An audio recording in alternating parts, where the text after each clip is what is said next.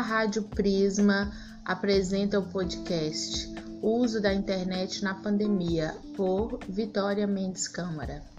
Oi, gente! Bom, como indicam várias cartilhas e orientações de instituições de saúde, a internet nesse momento de isolamento social possibilita manter as interações com amigos, familiares e vizinhos.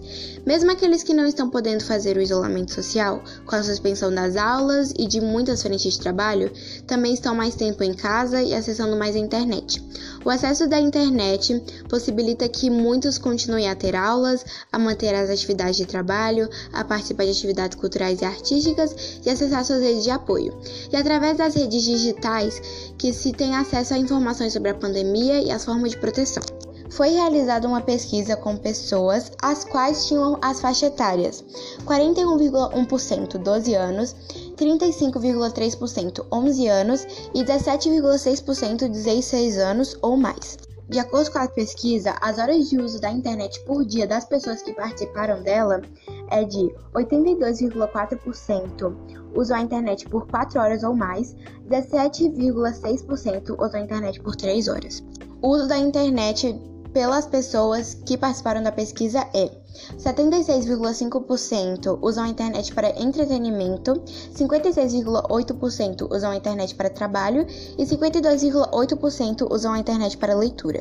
A utilização da internet nos tempos livres das pessoas que participaram da pesquisa é 75% assistir séries, filmes, etc.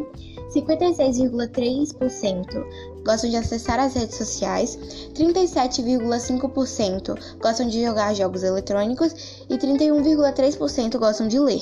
Sobre o uso da internet, as pessoas que participaram da pesquisa acham que 94,1% acham que a internet tem lados bons e ruins e 5,9% acham que a internet só tem lados bons.